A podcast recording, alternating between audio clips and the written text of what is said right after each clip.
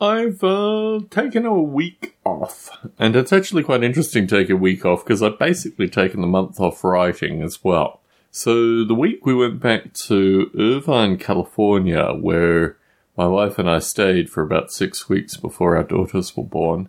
And it was funny going back. It was funny going back with toddlers that are now walking and one of them who's now climbing and some interesting finger painting with diaper contents and it was just an interesting road trip that happened twice, and there was a torrential downpour on the way back when we were trying to deal with that as well. So, yeah, saturated for a period of time.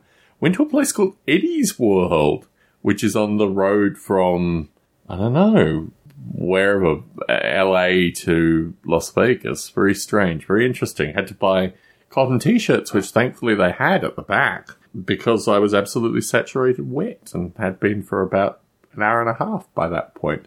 So it was a very interesting road trip, and I went and discovered the sushi was still absolute, the sashimi, should I say, was absolutely top notch.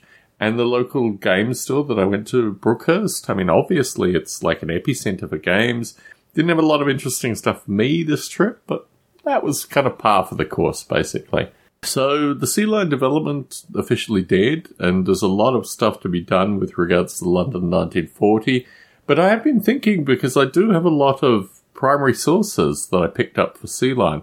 In particular, this notion that the Luftwaffe were of a skill, I mean, the fighter pilots at least were of a skill that were greater than, you know, well, historically, if you watch YouTube channels, like the best ever fighter pilots in terms of down planes and things like that. And I had some interesting documentation about the training and how they even recruited the Luftwaffe from 16 year olds and, you know, German everyday life. But the thing that left me actually really profoundly kind of emotionally burdened was the stuff associated with the Hitler Youth to the Waffen SS and that progress which is written about in a pretty succinct pamphlet.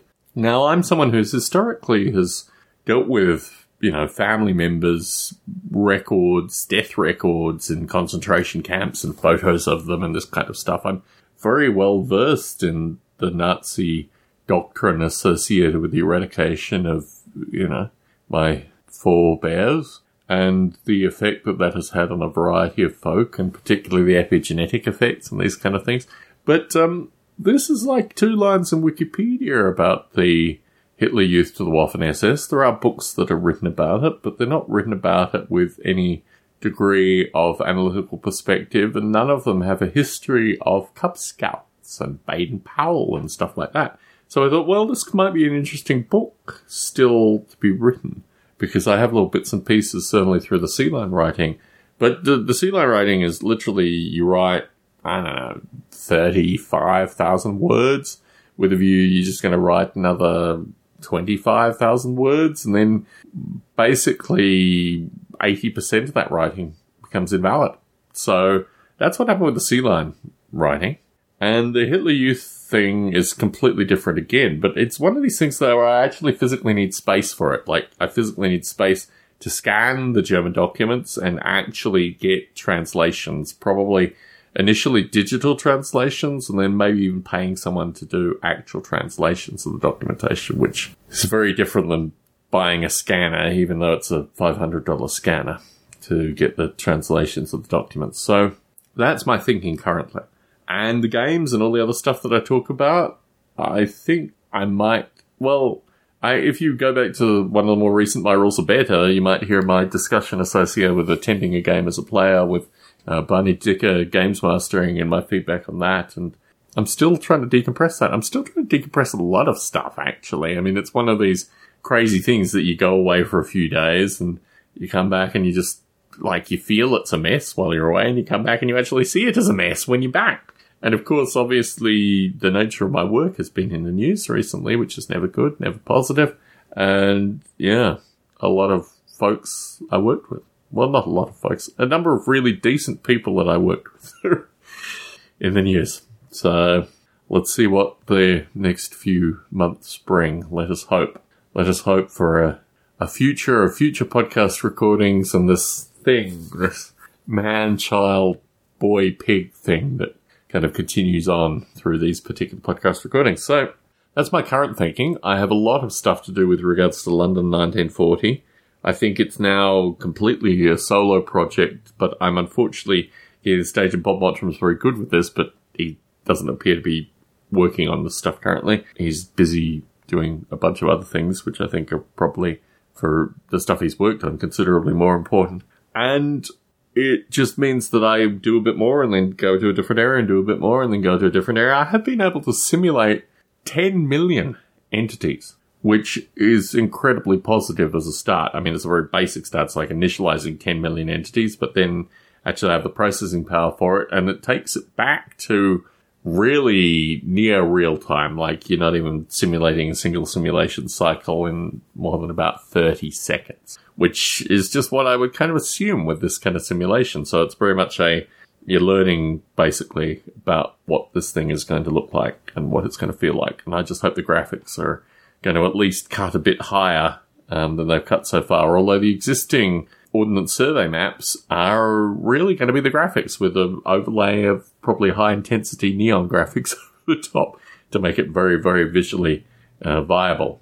So, yeah, the aesthetic is very much defined by the Ordnance Survey maps, and certainly cutting up London is proving incredibly interesting, like how you actually stick the maps back together once you've cut them up and making everything still be the same size. So there's a lot of there's a lot of programming work and a lot of really interesting thoughts involved in this thing as well, particularly maintaining aesthetics and a bunch of other stuff. So that is going to keep me busy for this foreseeable future just with coding, and I want to get the writing back too. So my view is that I have a a process which I'm doing with the room that I currently record in and work out of and have almost all my worldly goods connected to. And that is very much about refining what I have and getting rid of a good amount of stuff. Shout out to Connor Seitz Bowen and a wide variety of other folks who mysteriously get parcels still. And I need to get back in contact with Connor about his new location because Connor moved recently. And I need to get where he moved to so I can send him more parcels. So, Connor, if you're listening to this podcast, you know what to do. It was an interesting time away. But yeah, I was really emotionally affected by the Hitler Youth to Waffen SS because these are bureaucrats writing about their own children being used as war porn meat grinder entities. Like that to me, I mean, clearly things were just very desperate, but that is just a picture of humanity which is completely like the stuff that they did to my, you know, family, the Jews in general, the gypsies, gay folk, obviously autistic folk. I mean, all that stuff is the other, right? Behavior towards the other is one thing and unquestionably disgusting and well documented, well known putting your own children into this thing, and obviously I'm having my own children currently working through that in parallel. That's a very different thing, and psychologically, it just I really it's difficult. But I feel I've gotten this stuff now. I have these documents which I was able to procure, and that whole thing, that whole World War II, particularly the German stuff, is just becoming ridiculous. Like I couldn't afford to do what I did before now. Let's just say that and it's very much defined a line to this thing. Like, for example, just a bunch of stuff that I have, I'm like, really, I probably should sell it. like, I don't want to carry it, and I don't want, like, it's the right time to sell it, and I just need to work out how to do that if I want to do that. Or my daughters and family members that follow are just going to have this stuff. Or maybe I'll just have a bonfire at some stage and burn these documents and other things and just be done with it. And I don't know what will happen with my painting of the song. That will have to be a, a different discussion at another time. But I'm certainly seeing what I have to do. It seems to be a lot more work as per usual, and obviously podcast recordings are going to be some part of that. I really want to record music as well. I'm just this whole period is just so nihilistically, I don't know, bizarre, really fundamentally upsetting, which is why I can put the Nazi writing about taking their Cub Scouts and turning them into paramilitary much better than perhaps I would have been. But it's just, it's like, I mean, even though Sea Lion is over, there's still a burden with regards to this written documentation, which I'm finding. And working through that in some real sense, I just have to do as catharsis. And then when it's finished, what do you do with these documents? Well, there are still living people that have done these kind of translations of different stuff. And many of them are Germans, many of them are academics, and many of them I probably will be contacting. I have one fellow's book here I've got to give a solid read through to.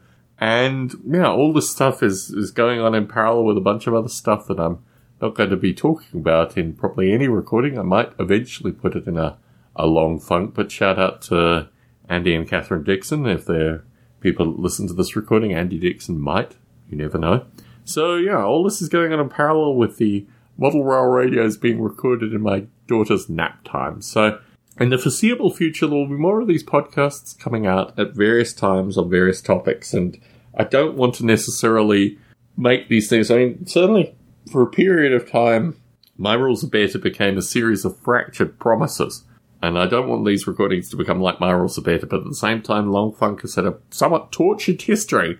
And if you want really tortured, go back and listen to Short Funk, because that's where that is at too. So Tom Barbalet still in Las Vegas, Nevada, with a shrinking, I'd like to say a shrinking room worth of staff, but factually, yeah, I'm getting rid of some of the books, slowly but surely. Yeah, I'm getting rid of all these kind of bits and pieces, thanks to Connor, Sitesbowen, and others, but it needs to be a certain space before I actually get all the German stuff out and start going through it. And I, I wanted to have another desk in here, or I wanted, I don't know, command better with the desk that I have as it currently glasses, letters, envelopes, mail, headphones, my wallet, just detritus stuff that is picked up and placed in this room somehow too. So, if you're interested in getting a Connor Bone like parcel, ideally if you're in the US, we won't even talk about international mail at this time. For other particular reasons, please get in contact. Tom Barbalet in Las Vegas, Nevada, signing out.